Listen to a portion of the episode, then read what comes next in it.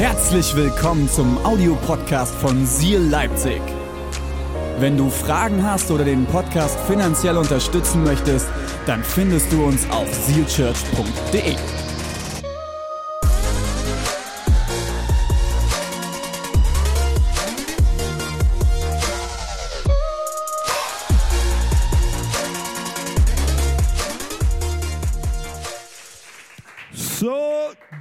Was ist Gottes Wahrheit für dein Leben? Gute Frage. Ne? Was ist Gottes Wahrheit für dein Leben? Wir werden gleich noch in die Stelle reinlesen, die ich heute in den Fokus nehmen will, wo Jesus in der Wüste ist. Aber ich möchte einsteigen. Der Feind, der ist tatsächlich real. Je nachdem, welche Prägung du groß geworden bist, in welche Kirche, ähm, kann er für dich real sein oder weniger real sein. Aber der Feind hat ein Anliegen. Er will dich manipulieren. Er will dich zerstören. Und ich weiß, das ist vielleicht nicht der angenehmste Einstieg in eine Predigt, aber ich möchte mit dieser Perspektive reingehen und dir dieses Bewusstsein schaffen. Der Feind hat ein Ziel, er will dich manipulieren. Er will, dass dein Leben antriebslos ist. Kennst du das so, so antriebslose Tage? Boah. Hey, ich kann mich in den letzten Monaten an einige solche Tage erinnern. Und ich bin auch im Austausch mit, mit, mit, mit vielen Menschen, auch als Pastoren und tauschen wir uns ganz intensiv aus. Und wir, wir, hey, wir kennen diese antriebslose Tage. Du, du wachst morgens auf und du denkst so, okay, was, was ist heute mein Highlight? Homeoffice, woo! Yeah! Und irgendwie fehlt der Antrieb. Aber der Feind will auch dein Leben zerstören, verschiedene Bereiche deines Lebens zerstören. Und er will dir Energie rauben dass du am Ende keine Energie mehr hast für die wirklich wichtigen Dinge in deinem Leben. Er will dir schaden und ich sage dir eins, der Feind ist ein notorischer Lügner. Er ist ein notorischer Lügner. Woher weiß ich das? Lass uns mal lesen. Johannes 8, Vers 44. Denn bei ihm, und die Rede ist hier von dem Feind, denn bei ihm gibt es keine Wahrheit. Da ist die Bibel sauklar. Bei ihm gibt es keine Wahrheit. Wenn er lügt, so entspricht das, Achtung, genau seinem Wesen. Es entspricht seinem Wesen. Denn er ist ein Lügner und alle Lüge, krass, pass auf, alle Lüge stammt von ihm. Alle Lüge stammt von ihm. Und wir alle begegnen in unserem Leben Lügen, die der Feind durch Gedanken versucht, über dich auszusprechen oder auch durch andere Menschen. Bewusst oder unbewusst. Und die Frage ist, wo ich mich mit dir heute aufmachen will. Wie kannst du die Wahrheit für dein Leben herausfinden? Und wie kannst du vor allen Dingen die Lügen des Feindes in deinem Leben entlarven? Wie kannst du sie entlarven? Und jetzt schauen wir mal, wie Jesus damit umgegangen ist, als der Feind versuchte, ihn zu manipulieren. Jesus war in der Wüste und er wurde vom Teufel versucht. Und wir lesen mal rein, Matthäus Kapitel 4, Vers 5 bis 7. Da nahm ihn der Teufel mit in die heilige Stadt. Er stellte, ihn auf den höchsten Punkt des Tempels und sagte zu ihm, hey, wenn du der Sohn Gottes bist, spring hinunter. Spring doch. Warst du schon mal auf so einem 10-Meter-Turm mit Freunden oben? Ja? Unten hast du noch gesagt, ey, spring da easy runter. Und dann warst du aber auf einmal oben und die Freunde stehen um dich rum und sagen, spring doch. Spring, na los, komm, spring doch. Und, und Jesus steht da und, und der Feind versucht auf ihn einzureden. Sprengt doch herunter. Denn in der Heiligen Schrift, Achtung, in der Heiligen Schrift steht, er wird seinen Engeln befehlen, auf ihren Händen sollen sie dich tragen, damit dein Fuß nicht, sich nicht an einen Stein stößt. Kannst doch springen, Jesus. Die Engel fangen dich doch auf. Jesus antwortete, es steht aber auch in der Heiligen Schrift, Du sollst den Herrn, dein Gott, nicht auf die Probe stellen. Du sollst ihn nicht auf die Probe stellen. Das Spannende ist, der Feind nimmt hier das Wort Gottes und manipuliert es. Es ist nämlich nur die halbe Wahrheit, was er hier sagt. Und äh, das ist die Strategie des Feindes schon von Anfang an. Das Wort Gottes so hinzubiegen, dass es für ihn passt. So zu interpretieren, dass es für ihn nützlich ist. Das Wort Gottes kannst du aber nicht hin und her biegen. Das Wort Gottes ist meines Erachtens sehr, sehr klar. Johnny, ist es möglich, dass du mir ein Glas Wasser bringen kannst? Sonst ähm, kriege ich hier noch einen Hustenanfall, das wäre nicht so schön vor der Kamera. Und das ist die Strategie des Feindes. Es hat schon angefangen, ganz am Anfang im Schöpfungsbericht, als nämlich der Feind versuchte, Eva zu manipulieren und zu versuchen. Und Eva war davor, von dem Baum des Lebens zu essen. Und was hat der Feind gemacht in dem Moment? Hat gesagt, sag mal, Eva, hat Gott wirklich gesagt? Hat Gott wirklich gesagt, du sollst nicht von dem Baum essen? Bist du dir da sicher? Hat er das wirklich gesagt? Johnny, ich danke dir. Hat er das wirklich gesagt? Und das Ding ist, wir alle kennen diese Momente in unserem Leben, wo genau das passiert. Der Feind tritt an dich ran und er stellt dir die Frage, ey, hat Gott wirklich gesagt, du sollst dich in die Beziehung investieren? Hat Gott wirklich gesagt, du sollst das Geld investieren? Hat Gott wirklich gesagt, dass du gesund wirst? Hat Gott wirklich gesagt? Kennt ihr die Momente? Ich kann mich an einen Moment erinnern, Mitte letzten Jahres. Wir sind als Familie sind wir nach Dresden gezogen, nach Piechen. Und ich habe mich in diesen Stadtteil am Ende verliebt. Und ich sage bewusst am Ende, weil am Anfang, wir sind dort hingezogen und ich habe gemerkt, oh Leute, das ist Backliner. Halleluja. Hi. Halleluja. Und wir sind dort hingezogen war letzten Endes da und ich war irgendwie verzweifelt, weil ich habe mich überhaupt nicht wie zu Hause gefühlt.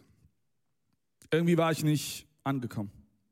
Und es war so zwei, drei Wochen. Jeschi, meine Frau, die war schon echt verzweifelt. So, hey, das ist doch voll cool und das ist doch super. Und ich, ich weiß auch nicht, ich, ich fühle mich einfach noch nicht zu Hause. Und dann passierte der Moment.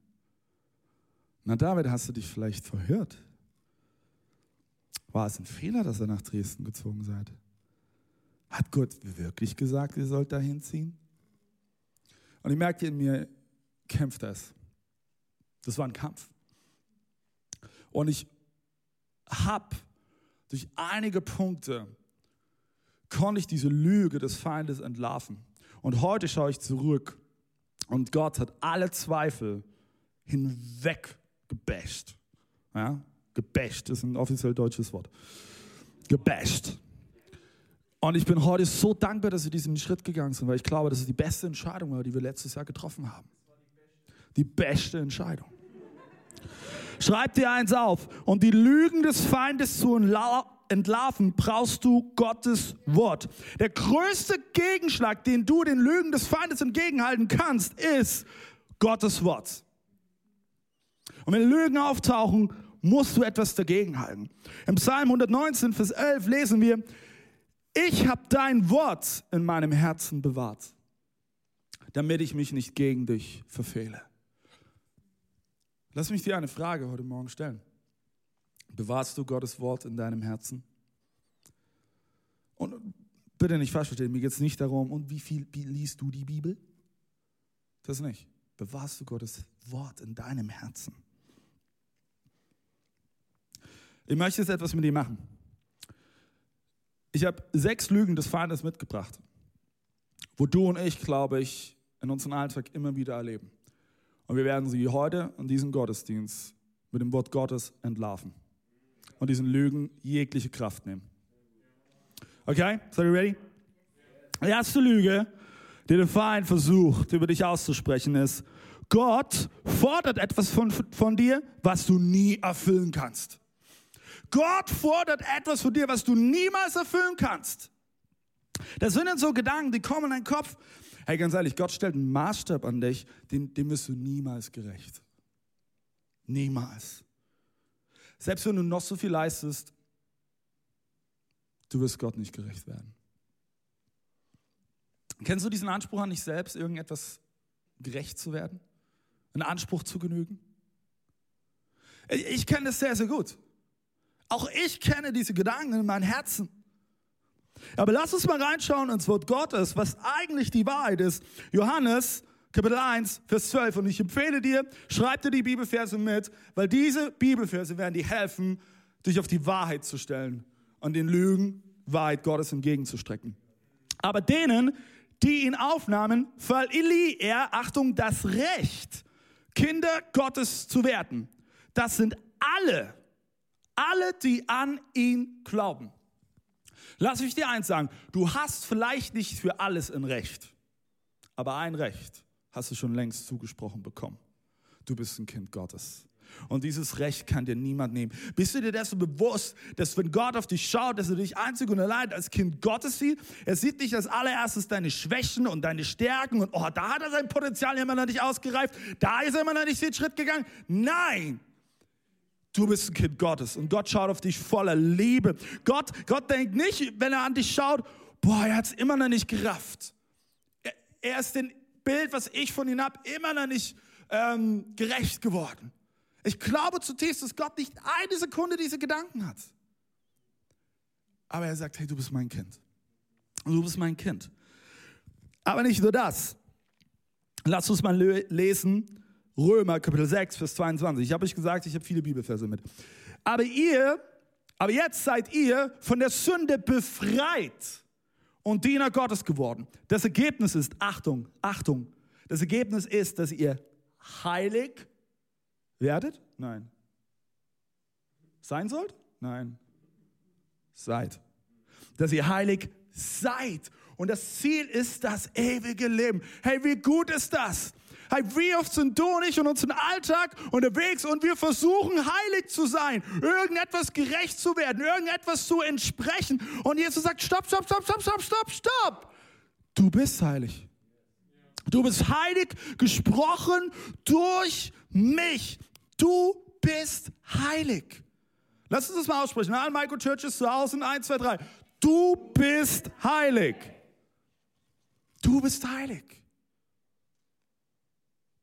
Und ich ermutige dich, hey, wenn der Feind kommt mit dieser Lüge, Gott fordert etwas von dir, was du niemals erfüllen kannst, dann entgegne diese Lüge mit folgender Wahrheit. Ich bin ein Kind Gottes. Er ist mein Vater. Er ist ein besserer Vater, als es je ein irdischer Vater sein könnte. Das ist die Wahrheit. Lüge Nummer zwei. Lüge Nummer zwei. Du müsst dich für nichts ab. Wo bleibt denn dein Lohn? Kennst du diese Momente in deinem Leben? Du gibst alles, Du investierst dich, du bist bereit, Opfer zu bringen und dann kommen diese Gedanken, wofür machst du das eigentlich? Wo bleibt denn dein Lohn? Deine Bezahlung? Machst du das umsonst? Lohnt sich das? Kennst du diese, diese Frage in deinem Kopf? Hey, wenn ich mich jetzt hier voll in Kirche investiere, lohnt sich das? Ich kann nicht sagen, es lohnt sich erheblich. Aber deine Bezahlung wird anders aussehen. Dein Lohn wird anders aussehen. Wie du vielleicht erwartest. Was ist, wenn ich dir sage, du hast deinen Lohn schon längst erhalten? Und jetzt kommen wir zu einem Punkt, der wirklich der so gut ist und wir, wir vergessen ihn aber so schnell. Normalerweise, wenn du einen Job hast, weißt du das, wann bekommst du deinen Lohn? Am Anfang des Monats? Bevor du den Monat gearbeitet hast? Nee. Normalerweise am Ende nach getaner Arbeit. Bei Gott ist es andersrum. Du hast schon jetzt deinen Lohn erhalten. Lass uns mal lesen. Römer 8, Vers 17. Wenn wir Kinder sind, ja, das ist das, was wir davor ausgearbeitet haben, wir sind Kinder Gottes. Wenn wir Kinder sind, dann sind wir aber auch Erben. Erben Gottes und Miterben von Christus. Voraussetzung ist, dass wir sein Leiden teilen. Denn dadurch bekommen wir auch Anteil an seiner Herrlichkeit. Boom. Wir sind Erben. Was heißt das? Es ist super spannend. Wann bekommst du normalerweise ein Erbe? Ein Erbe bekommst du am Ende. Oder? Aber Jesus sagt, hey, du hast jetzt schon einen Anteil am Erbe. Schon jetzt. Was bedeutet dieses Erbe? Ewiges Leben. Erfüllung von Verheißung. Gottes Gerechtigkeit, seinen Segen. Schon jetzt hast du Anteil an diesem Erbe. Wenn der Feind kommt und sagt, hey, gib auf, du müsst dich für nichts ab, wo bleibt denn dein Lohn? Dann kannst du dich entgegen, ihm entgegenstellen und sagen, hey, weißt du was? Ich habe meinen Lohn schon erhalten. Ich habe meinen Lohn erhalten. Und du kannst sagen, ich bin ein Miterbe von Jesus. Alles, was ihm gehört, gehört auch mir. Wow. Ich bin ein Miterbe von Jesus. Alles, was ihm gehört, gehört auch mir. Bist du dir dessen bewusst? In Gottes Wort heißt es, du und ich werden noch größere Dinge tun wie Jesus. Und wie oft vergesse ich das? Wie oft laufe ich durch meinen Alltag und mir ist es nicht mehr bewusst, weil es in Vergessenheit gerät. Und ich muss mich auf diese feste Wahrheit stellen. Ich bin ein Erbe, ein Erbe von Jesus Christus. Dritte Lüge. Seid ihr noch am Ball? Dritte Lüge ist, du bist allein. Du bist allein. Keiner ist für dich da. Da musst du alleine durch. Da kann dir keiner helfen. Du bist einsam. Keiner interessiert sich für dich. Du bist nobody. Wie oft kennen du und ich diese Momente, diese Stimmen, die hochkommen? Oder Feind versucht, mit dieser Lüge um die Ecke zu kommen. Lass uns mal lesen, Johannes 14, Vers 23. Das sagt das Wort Gottes. Jesus antwortete ihm, wer mich liebt, wird sich nach meinem Wort richten. Mein Vater, Achtung, mein Vater wird ihn lieben und wir werden zu ihm kommen und für immer bei ihm bleiben. Für immer bei ihm bleiben. Hey, wie, wie krass ist das? Wenn du dein Leben Jesus gibst, kannst du niemals allein sein. Niemals. Du kannst niemals allein sein. Und egal wohin du gehst, Jesus ist bei dir. Und es gibt sogar noch einen Add-on. Hey, wenn du Teil dieser Family bist, kannst du ganz egal, wohin du auch gehst in diese Welt, du hast eine Familie, wo du ein Zuhause finden kannst. Wie oft habe ich das erlebt? Ich war in irgendwelchen Ländern, in Mexiko, Amerika, Rumänien, in den Schweden, irgendwo. Und ich habe Menschen kennengelernt, die den gleichen Glauben teilen wie ich. Und sie haben mir ein Zuhause gegeben. Und auch wenn ich vielleicht in diesem Moment dachte, ich bin allein, wurde mir bewusst, ich bin nicht allein. Das sind Menschen um mich herum. Lass uns auch mal lesen, Johannes 15, Vers 14 bis 15. Ihr seid, Achtung, ich liebe es, ihr seid meine Freunde. Wenn ihr mein Gebot befolgt, bezeichne ich euch nicht mehr als Diener. Ein Diener weiß nicht, was sein Herr tut.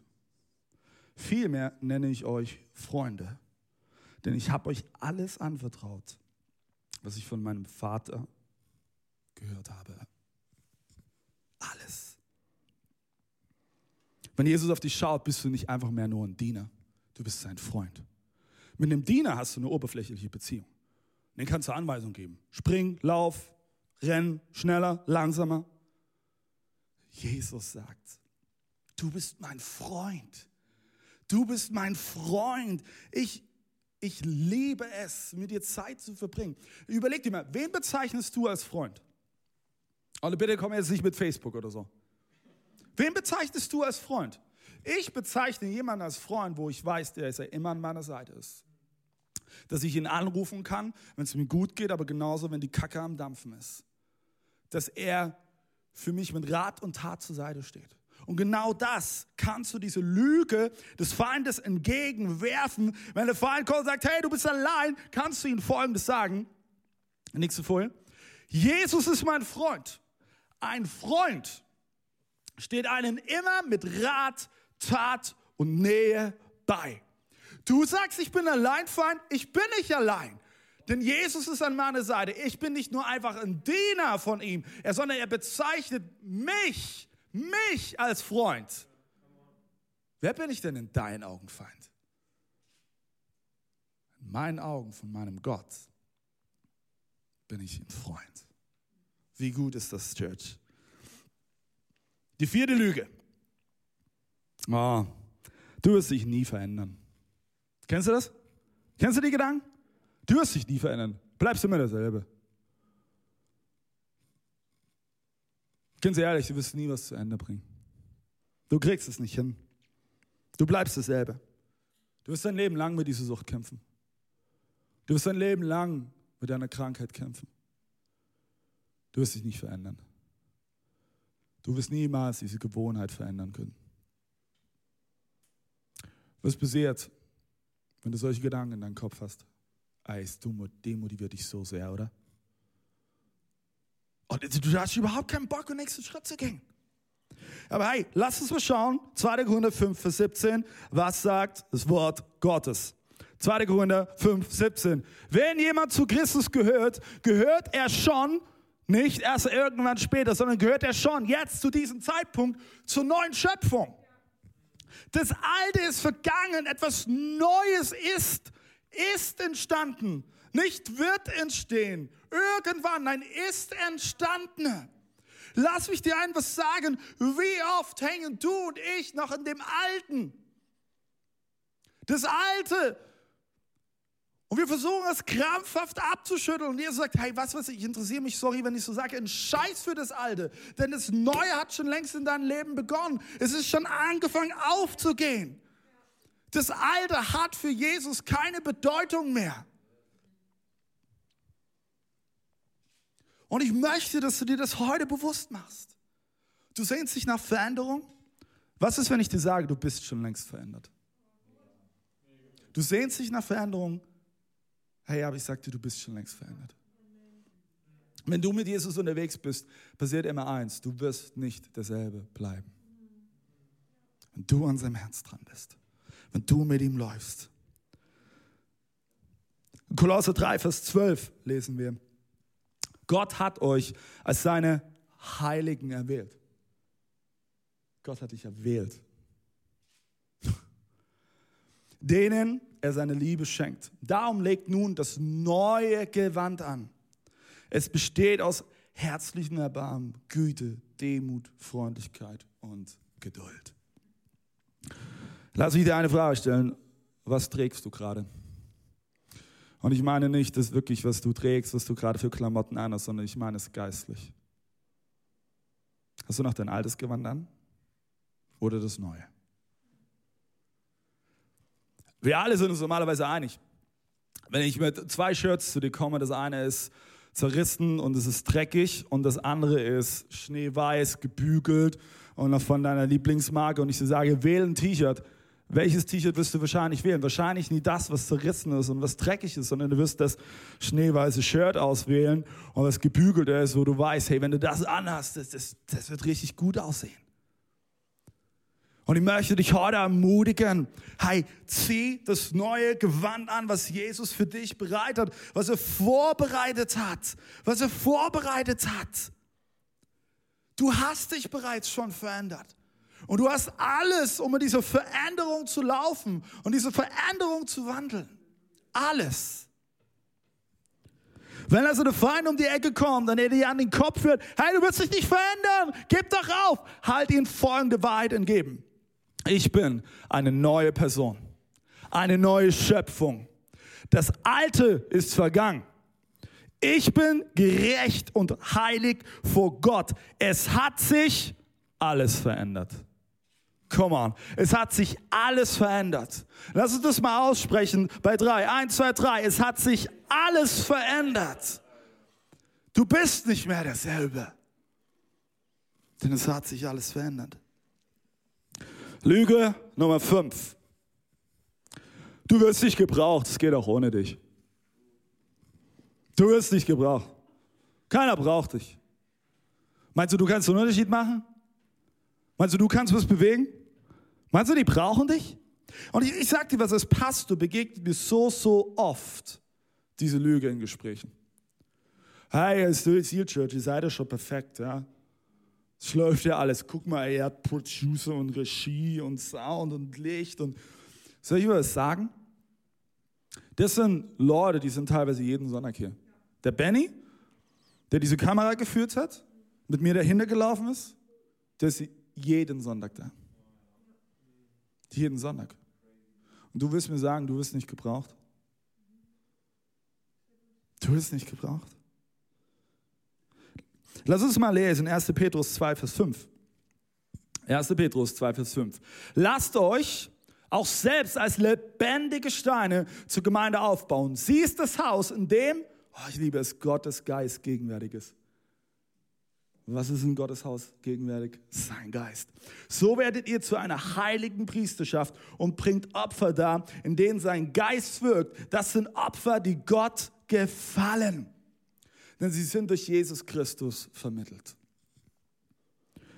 Du bist ein lebendiger Baustein im Haus Gottes. Und ich verrate dir eins, wenn du fehlst, fehlt ein signifikanter Baustein im Haus Gottes. Wenn der Feind um die Ecke kommt und dir sagt, du wirst nicht gebraucht, es ist eine Lüge.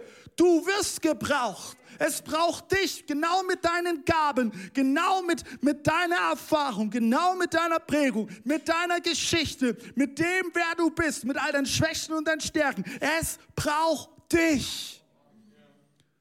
Es geht nicht ohne dich. Denn sonst ist das Haus Gottes nicht vollständig. Es geht noch weiter, Offenbarung 1, Vers 6. Er gibt uns Anteil am Reich Gottes und macht uns, Achtung, jetzt wird spooky, ich erkläre es aber gleich, macht uns zu Priestern, die Gott seinen Vater dienen. Er regiert in Herrlichkeit und macht für immer und ewig. Amen. Wenn ich dir jetzt sage, hey, du bist ein Priester, dann wirst du mich wahrscheinlich gerade ziemlich schräg angucken und denken, okay, wenn du meinst, ich will es dir erklären. Warum ist hier von Priester die Rede? Wir, wir, können hier noch sehr, sehr tief einsteigen, es würde sehr, sehr viel Zeit kosten. Ich will es dir kurz und knapp erklären. Im Alten Testament gab es Priester. Die Priester waren gewissermaßen das Sprachrohr von Volk Israel zu Gott. Und nur der Priester war in der Lage, in dem Tempel ins Allerheiligste vorzutreten und dort Gott zu begegnen und mit den Bitten und den Gebeten des Volk Israels vorzutreten. Nur der Priester. Heute braucht es diesen Priester nicht mehr. Denn er gibt uns Anteil am Reich Gottes und macht uns zu Priestern. Dich und mich. Du kannst zu jedem Zeitpunkt Gottes Gegenwart erleben. Und jetzt sage ich dir etwas, durch dich kann heute jeder Gottes Gegenwart erleben. Denn du bist der Priester um die Ecke, gewissermaßen. Um dich herum sind so viele Menschen, die sich nach diesem Gott sehen und nach dieser Beziehung sehen. Was ist, wenn ich dir sage, du bist ihr Priester und durch dich können sie Gottes Gegenwart erleben. Durch dich können sie Gottes Liebe erleben. Durch dich können sie Veränderungen erleben. Durch dich finden sie neue Hoffnung. Nicht, weil du so toll bist, weil du so geil bist. Nein, aber weil Jesus in dir lebt. Weil er etwas in dich hineingelegt hat. Und der Feind kommt und sagt, hey, du wirst dich gebraucht. Dann halte ihm folgende Wahrheit entgegen.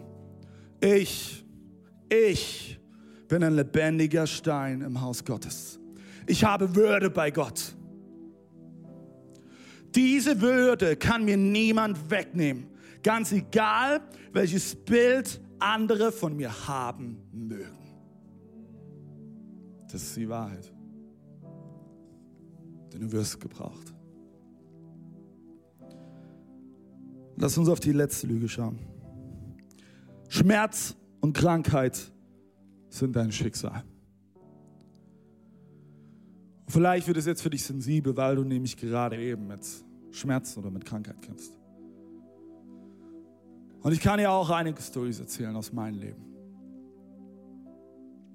Und man kommt sehr schnell zu diesem Punkt, wo man glaubt, hey, das ist halt so. Du findest dich damit ab. Und es sind es Gedanken, die kommen, hey, ich werde immer Schmerzen haben. mit dieser Krankheit werde ich sterben. Vielleicht hast du sogar folgenden Gedanken, Gott straft mich mit dieser Krankheit. Gott straft mich mit Schmerzen. Ich möchte dir sagen, diese Gedanken sind eine Lüge des Feindes. Sie sind eine Lüge. Johannes 10, Vers 10 lesen wir. Johannes 10, Vers 10.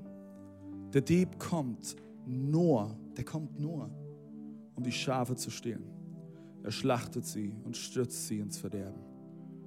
Und jetzt spricht Jesus, ich bin gekommen, um ihnen das wahre Leben zu bringen. Das Leben in seiner ganzen Fülle. In seiner ganzen Fülle. Während der Feind dir das Leben rauben will, möchte Jesus dir ein Leben in Fülle schenken. In Fülle schenken. Ja, du und ich werden Krankheit und Schmerz erleben. Ich habe zum Beispiel seit Donnerstag kämpfe ich mit übelsten Brennen und Jucken in meinem Gesicht. Schon alle möglichen Salben draufgeschmiert und alles Mögliche und vielleicht wirklich so ein bisschen rot in der Kamera, wie so ein, so wie so ein Krebs. Ich war nicht in der Sonne, wo denn auch? Und es ist, es ist extrem grauenhaft. Ich saß hier vorne mit dieser Maske davor und habe die ganze Zeit, oh, oh. Aber eine Frucht des Geistes ist Selbstbeherrschung, Halleluja. Und es gibt diese Momente und die sind alles andere als unangenehm. Aber ich möchte dir ein was sagen. Gott, das Plan für dein Leben ist nicht Krankheit und Schmerz. Das ist nicht Gottes Plan für dein Leben. Sondern lass uns mal reinlesen. Römer 8, Vers 11. Römer 8, Vers 11. Es ist derselbe Geist Gottes, der Jesus von den Toten auferweckt. Welcher Geist Gottes? Von welchem Geist Gottes ist hier die Rede? Es ist der Heilige Geist. Der Heilige Geist, der, der Jesus von den Toten auferweckt hat. Wenn dieser Geist nun in euch wohnt, dann gilt, Gott, der Christus von den Toten auferweckt hat, wird auch euren sterblichen Leib das Leben schenken. Das geschieht durch seinen Geist, der in euch wohnt der in euch wohnt. Welcher Geist lebt in dir? Es ist der Geist, der Jesus von den Toten auferweckt hat, der den Tod besiegt hat, der den Stachel gezogen hat, wo es heißt, hey Tod, wo ist dein Stachel? Wo ist dein Stachel? Und ich möchte dir heute sagen, Krankheit und Schmerz ist nicht Gottes Plan für dich. Ja, vielleicht musst du gerade eben durch Schmerzen durchgehen. Vielleicht kämpfst du gerade eben mit Krankheit. Und vielleicht fühlst du dich darin gerade eben hilflos und verloren. Aber ich möchte dir sagen, das ist nicht Gottes Plan für dein Leben. Sondern halte Lügen des Feindes folgende Wahrheit entgegen. Ich soll und werde das Leben in Fülle haben. Krankheit und Schmerz sind nie göttlichen Ursprungs. Lass mich dir eins sagen. Davon bin ich so tiefst überzeugt, das glaube ich. Gott straft nicht mit Krankheit. Gott lässt vielleicht Dinge zu, aber er straft nicht mit Krankheit. Denn Gott ist ein liebender Vater. Und wenn ich jetzt auf, auf meine Beziehung zu meinen Söhnen beziehe, ich würde meine Söhne niemals mit so etwas strafen. Seine Liebe ist noch größer, noch gewaltiger.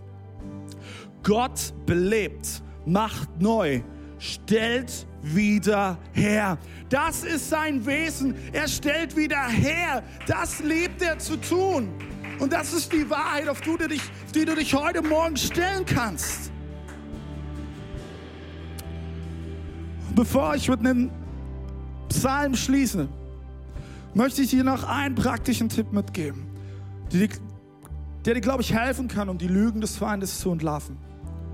Ich glaube, es ist so wichtig, wenn du realisierst, hey, irgendwo da ist ein Problem. Da ist so Krummel, der hochkommt. Es ist ähnlich wie, wie Annabelle das in ihrer Story erzählt hat, so mega authentisch. Wo sie gemerkt hey, das sind Sachen, die haben mich übelst getriggert. Wenn du das merkst, dann fang an, die richtigen Fragen zu stellen.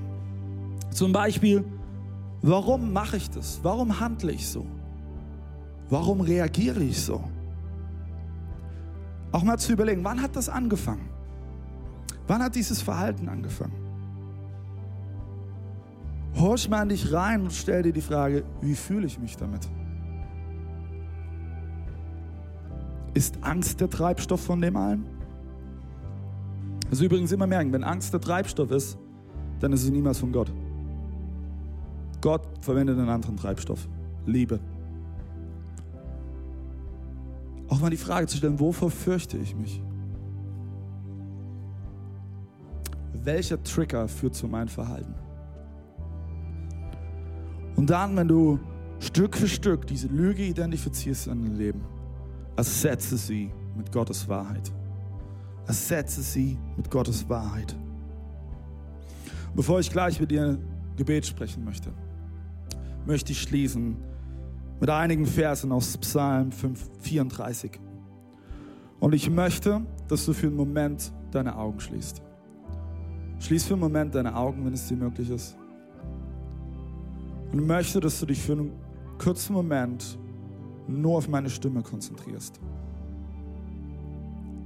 Und diese Wahrheit aus Gottes Wort in dein Herz einsinken lässt. Schließ für einen Moment deine Augen und hör zu. Als ich bei dem Herrn Hilfe suchte, erhörte er mich und befreite mich aus aller Angst. Wer zu ihm aufschaut, der strahlt vor Freude und sein Vertrauen wird nie enttäuscht. Probiert es aus und erlebt selbst, wie gut der Herr ist. Glücklich ist, wer bei ihm Zuflucht sucht. Denn der Herr sieht mit Freude auf solche Menschen, die nach seinem Willen leben. Und hat immer, hat immer ein offenes Ohr für ihre Bitten. Der Herr ist denen nahe, die verzweifelt sind und rettet diejenigen, die alle Hoffnung verloren haben. Die alle Hoffnung verloren haben. Zwar bleiben auch dem, der sich zu Gott hält, Schmerz und Leid nicht erspart. Doch aus allen befreit ihn der Herr. Vor schwerem Schaden bewahrt er ihn. Kein Knochen soll ihm gebrochen werden. Doch der Herr erlöst alle, die ihm vom Herzen dienen.